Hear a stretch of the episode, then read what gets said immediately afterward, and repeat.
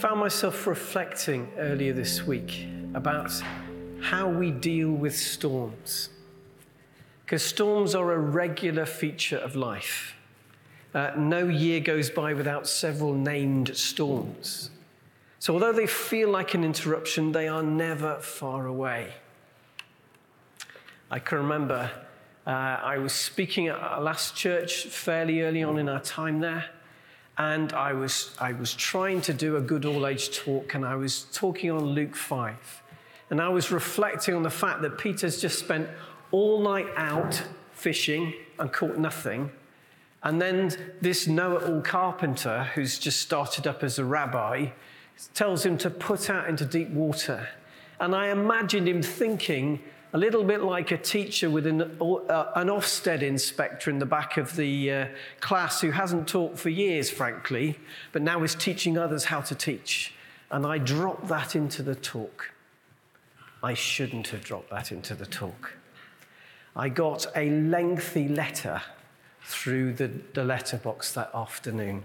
I was feeling rather, I thought that went rather well, not in the view of Anne a member of our congregation, she wrote at considerable length to explain that her husband, Tom, only came to church once a year with her. And that was on the sad anniversary of the death of their son. And Tom was an Ofsted inspector. So she told me at considerable length where I'd gone wrong was one of those moments where a storm was broken out of a blue sky, and you just think, how, where did that come from? I remember my brilliant curate, Catherine, uh, in our last church. Uh, she rarely, if ever, got anything wrong, and she never got anything wrong twice. But she got the name of the deceased wrong at a funeral. And she. Stuff happens. And she was heartbroken. Not as heartbroken as the family was, uh, which they told me at considerable length. And there's only so many times you can apologize. Catherine was heartbroken. Um, but there's only so many times you can say sorry. That was a terrible storm that broke out of nowhere. And it took a long time for Catherine to stop kicking herself, if I'm really honest. Sometimes people are very quick to say that something is unforgivable. I could talk about a friend who I visited in Bedford Hospital. Um, again, this storm came out of nowhere. Her first diagnosis was stage four ovarian cancer. Her husband was my colleague, our church coordinator. And suddenly the whole family and suddenly the whole church found itself in the middle of a storm. Not least because her husband needed to focus on his wife and he couldn't cope. It's one of those moments in my job where the executive and the pastoral collide because I'm his line manager and I'm his pastor. And how do you hold those two things together when, frankly, chaos has erupted everywhere? You just have to weather it the best you can. Storms come, they're part of life. As Jesus says in Matthew 7, it's not a question of whether the storms will come. The question is how we will weather them. So, how? How do we deal with storms? Because honestly, we get weathered by them. Honestly, they do affect us honestly, the last two and a half years have been incredibly difficult for lots of people. Astonishing statistic this week is that one in eight adults in our country now are on antidepressants. That's the, that's the battering that our culture has suffered. So, how? How do we deal with storms? The first thing is really, really obvious. Ask for God's help. Ask for God's help. The disciples nearly leave it too long. Not sure how long they'd waited to ask, but it's almost too long. The boat is on the verge of being swamped. That happens in the Sea of Galilee. It's only about 13 miles long at its longest and 8 miles wide at its widest. And it's a little bit like a bowl, it's surrounded by mountains, and it's not that deep. So when storms come and they get stuck in that bowl, eventually you get waves coming at you from both directions at the same time. It's a matter of historical record that when those things happen, those storms come, they, they are incredibly destructive. So the disciples know when to panic, and they know that now is the time to panic. But they haven't asked until the point where waves are breaking over the boat, seemingly from both directions. They only ask for help when it's too late, almost. Remember to ask for God's help, early and often to ask for God's help. The waves become steep. Eventually, they're coming from different directions and they're breaking over the boat. The, the, disciples know as fishermen that this is the moment to panic because they're being swamped. And finally, they shake Jesus awake. Some commentators sometimes think that Jesus is kind of there with his eye open, watching what's. It's not, he's asleep. He's completely and utterly asleep. That is a measure of his repose the peace he enjoys in his Father's presence. He is utterly at peace. Now, I don't think the disciples at this moment are very respectful. They're basically saying to him, Don't you care if we drown? Get bailing. Come on, pull out your finger and help. This is desperate. Remember to ask for God's help in the middle of storms, whatever the storms are that are close to you or around you at the moment, to ask for strength, to ask for peace, and to ask for God's intervention, to ask for it early and often, and to ask also for His endurance, as sometimes storms take time to subside. I was reflecting over text with a friend this morning, Emlyn, who I'm sure many of you will remember. And we were just talking about the impact that the pandemic has had. And somebody who has traveled all, the, all over the world, Emlyn, is just reflecting that actually the pandemic has left him unwilling to travel, that it's hard to face it. You know, we've had this situation where we were told the only safe places were our homes, and the only safe people were the people we lived with. And it's hard to get beyond that place how to get step into life in the world again. This storm is taking time to subside. So we need to pray for strength, we need to pray for peace, pray for God's intervention, and also to pray for the endurance that we need. Because I think this pandemic has marked us in lots of ways, and we're still going to take time to realize what those are. The second thing, if we need to ask for God's help, the second thing is to discern the character of the storm. Discern the character of the storm. That is not something that occurred to the disciples. They were just trying to weather it. It's often something that doesn't occur to us to actually ask the Lord, what is going on? Jesus stands and rebukes the wind. And he tells the sea, Quiet, be still. And the word he uses is the word muzzled. It's the word often used by Mark in accounts of demons being silenced. He silences the sea and the wind. He discerns somehow a demonic character of the threat and takes authority over it. You need to imagine it's almost like being in the, in the swimming pool when the wave machine gets switched off. Immediately it starts to subside. It's never occurred to the disciples to ask whether there is more to the storm than the fact that it's a storm, more to the storm than just the vagaries of the weather. It's not always the case, of course. Nearly always the weather is just the weather. But when we face storms, particularly those that come out of nowhere and batter us, we have to discern the character of the storm.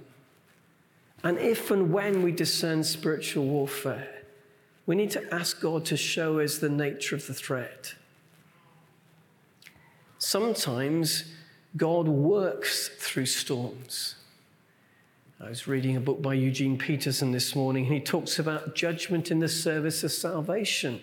Sometimes God works through storms. Remember, Pentecost in Acts 2 is described as a storm. It comes and it disrupts. There is no greater pouring out of the Holy Spirit than at Pentecost. And yet, God's people are reshaped by it, by it, disturbed by it, and actually experience persecution as a consequence of it. So sometimes we have to ask the Lord, is this the enemy? Sometimes we have to ask, is this just the weather? And sometimes we have to ask the Lord, what are you doing in this? How are you shaking us? Shaking us out of our complacency, our lethargy, shaking us out of maybe our unbelief that God can and that God wants to. Second, discern the character of the storm. And third, don't limit the help that God might give. Don't limit the help that God might give. They, they just wanted Jesus to get bailing. They wanted him to wake up and lend a hand. They had absolutely no expectation that God, through Jesus, might transform their situation. Their sole goal was survival, not transformation, was getting through, not breaking through. I think we often feel or fear that our peace is threatened by the storm around us. I had a, a, bad day on Monday where three storms kind of broke at the same time. We often feel that our peace, our sense of hope, our sense of faith and walking with God is threatened by the storm, but it is Jesus' peace that threatens the storm. In one of the Gospels, it talks about a megale storm being replaced by megale is a massive storm being replaced by a massive calm. The peace of Jesus is spoken into the storm and dissipates it. And yet, often, honestly, often, we feel that our peace, our sense of God's presence, our sense of what God is doing is threatened when we experience the storms. Ephesians 3:20 talks about him who is able to do immeasurably more than all we ask or imagine according to the power that is at work in us. They just wanted Jesus to wake up and get bailing. They had no sense that he could do any more than that for them at that moment. And yet he speaks his peace into the storm. We need to ask God for help. Ask God early and often and long for his help. But let's not prescribe a solution. Because the disciples show us that what we hope for will be much less than what God might be able to do, what God might want to do. Remember, the help you receive could be much greater than you ask for, might transform the situation. They wanted Jesus to get bailing to help them survive, but he silenced the storm. His agenda was not getting them through, but breaking through. Fourth, build on the rock. Build on the rock. Brothers and sisters, we cannot avoid storms. They will come. They will come sometimes because uh, we've walked into them, sometimes because they come out of a blue sky. Jesus says, when, not if, the storms of life come. But he also says there's a different way that we can live through them. And what makes the difference is living the gospel. What makes the difference is putting his teaching into practice. Many of us hear the words of God. Many hear the words of Jesus, but don't always step into putting them into practice. But that's what it means to build our lives on the rock. It's not to learn the gospel, it is to learn and put into practice the gospel.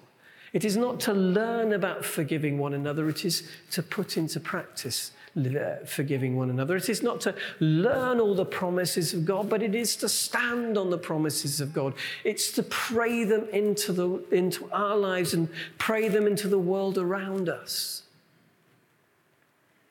And it's critically important to live the gospel even when that's especially costly. We have to live the grace we teach. We have to put into practice the words of Jesus. And sometimes in those moments when we're experiencing storms, we, we have to ask humbly, Lord, where have I screwed up? Lord, where am I not hearing your prompting? Every day I pray, uh, pretty much every day I pray this. When I'm trying to listen to the Lord, I say, Lord, Holy Spirit, is there any specific situation, sin, or attitude that is stopping me being able to hear you? And I pray that every day. Where is my conscience not sensitive to what you're wanting me to hear?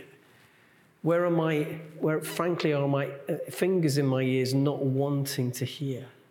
It's really challenged this week. The Lord showed me that there's something that I've been praying about, but I have not wanted to hear the answer. So, Lord, have I screwed up? Have we screwed up? Have I offended you in some way, Lord? Is there a, a bitter root in our relationships as a community that we've allowed the enemy to exploit? And sometimes we just have to take our medicine. Like I had to go round and meet Anne and Tom, her husband, that afternoon, the Ofsted inspector, and hear their story. I did not know the story of the sudden death of their son. And it was one of those moments where you just have to take your medicine. You have to practice forgiveness. That means saying sorry. Sometimes that means offering forgiveness. Sometimes it means not keeping a record of wrongs. We're good at giving ourselves an out. We're good at finding ourselves uh, not um, responsible. Good at finding reasons why the clear teaching of Jesus doesn't apply in this particular circumstance. We have to lay those things before the Lord and say, Holy Spirit, please come. Is there any specific situation, sin, or attitude that's blocking my ability to hear you? Holy Spirit, convict me where I'm, I'm not living up to what I profess. Remember, the Holy Spirit comes to convict, not to make you feel crap about yourself, but to enable you to experience grace afresh, to liberate you. Where are we hearing but not putting into practice the words of Jesus? Where are we leaving ourselves vulnerable because we're not building on the rock? When, not if, Jesus says, the storms of life. They come. They come without warning sometimes. And the challenge is are we rooted on the rock? Are we standing on the rock of ages? Are we held in his everlasting arms? Because when the storms of life come and we are held, then we will stand. We will stand and not be swept away. The last two and a half years have been storm after storm. Where have you been weathered by them? Where do you need to receive afresh God's presence, God's love? Where do you need a, a new infusion of faith? Dealing with storms means asking for God's help early and often and long. Almost all the time that Jesus teaches about prayer, he teaches us to pester the Heavenly Father to go and bang on the door of a neighbor after dark, to ask, to seek, to knock, to say that our Heavenly Father is like a, a father who knows how to give good gifts to his children. So ask early and often and long. Don't wait as the disciples did, until it's almost too late because the waves are crashing over the boat. Don't choose in that moment to be self reliant, but choose to depend on the rock of ages. And don't limit how he might act. Ask for restoration. What does it look like uh, for us to rediscover a sense of purpose in life, rediscover a, a, sense of hope in life, an ineradicable hope that we know that we are in God's story and we know how it will end. Even if we've in that, uh, even if we're in the valley of the shadow of death where it's dark and we can't see over the horizon because we're crowded in by the hills around us, yet we can still have an ineradicable hope that we know how the story will end, that we know who is the author of the story, and we know that we will come through. Where do we might need, maybe need an irrepressible faith, a faith that God is at work, that God wants to work in and through us. I think the last two and a half years has been a storm that has shaken the church. It's rattled the church. Maybe it's shaken some stuff free that actually we can, uh, we can learn to live in a new way. Maybe we can learn to be able to surf the wave rather than uh, experiencing it breaking over us over and over again. Maybe we can pray for that clarity of eternal purpose, that ineradicable hope, that irrepressible faith and joy. The same Spirit who raised Jesus from the dead lives in you lives in me, lives in us. The same Spirit who raised Jesus from the dead. That means that death is not the last word. That means that evil is not the last word. That means that despair is not the last word. Because beyond evil, death, and despair, we see resurrection. That is the story in which we are. That's the story that is being told in the whole of the whole of the world. Let us hold on to Jesus and know him holding on to us. What needs to be rekindled in you? What needs to be restored? What needs to be renewed in you? Is it hope? Is it faith? Is it a passion for the gospel? The storm is not the end. The everlasting arms of the Father are the end. The storm is not the end, they break on the rock of ages. Ask for God's help early and long and often. Discern the character of the storm. It never occurred to the disciples even to ask the question, What's going on, Lord? If it's come from nowhere, if it's discouraging you and other brothers and sisters, if it's making you feel powerless, then discern the character of the storm facing you. Ask the Lord, show me what's going on here. Is this just human stuff? Is this just weather? Is it a demonic attack? Is where has someone left a bitter root for the enemy to, to exploit? Where are you shaking me? In Acts 8, when the, the, persecution came on the church, that was an amazing storm that struck the church. And what happened? The gospel spread wherever they went. Wherever they went. Would they have chosen to leave Jerusalem? No. As far as I can tell, the disciples went nowhere in five years. As much as five years. It might be less than that. But the, the, gospel was going to go to Jerusalem, Judea, Samaria, and the ends of the earth. In five years, it hadn't gone beyond the city limits until that storm came. And then the gospel went wherever they went. It went to Samaria, to the heretics, the hated heretics, the Samaritans. It went to Ephesus. It went to Antioch. It went to Cyprus. And then it went to non Jews. And all of that happened because the storm of persecution came. Where might God want to be shaping us, shaking us out of our complacency? And third, don't limit how God might respond. Don't limit what God's plans for you and through you might be. The answer of Jesus in this moment is of a completely different order and kind to the one that they hoped for, the one that they asked for. Their sole goal was survival, not transformation. was getting through, not breaking through. Their peace was threatened by the storm, it was snuffed out by the storm. But Jesus' peace threatened the storm. Jesus' peace.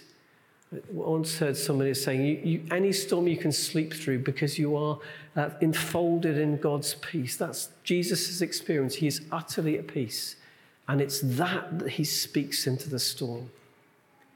Where might God be longing for you, challenging you, inviting you to pray not just to get through, but to pray for breakthrough? Have a certain sense before the services that the Lord wants to sink a well. The thing about sinking a well is it transforms all of the world around it. I'm told in Australia, uh, the farms are just too big to build fences. So, what they do is they sink a water hole. Why? Because animals won't stray too far from where the water is. I think the Lord wants to sink a water hole here, create a well that will transform our lives, yes, but also transform the lives of those around us. To be a place where peace can be found. When people are battered by the storms of life, a place where peace can be found and can be lived out. And finally, build on the rock. We cannot avoid storms in life, they will come.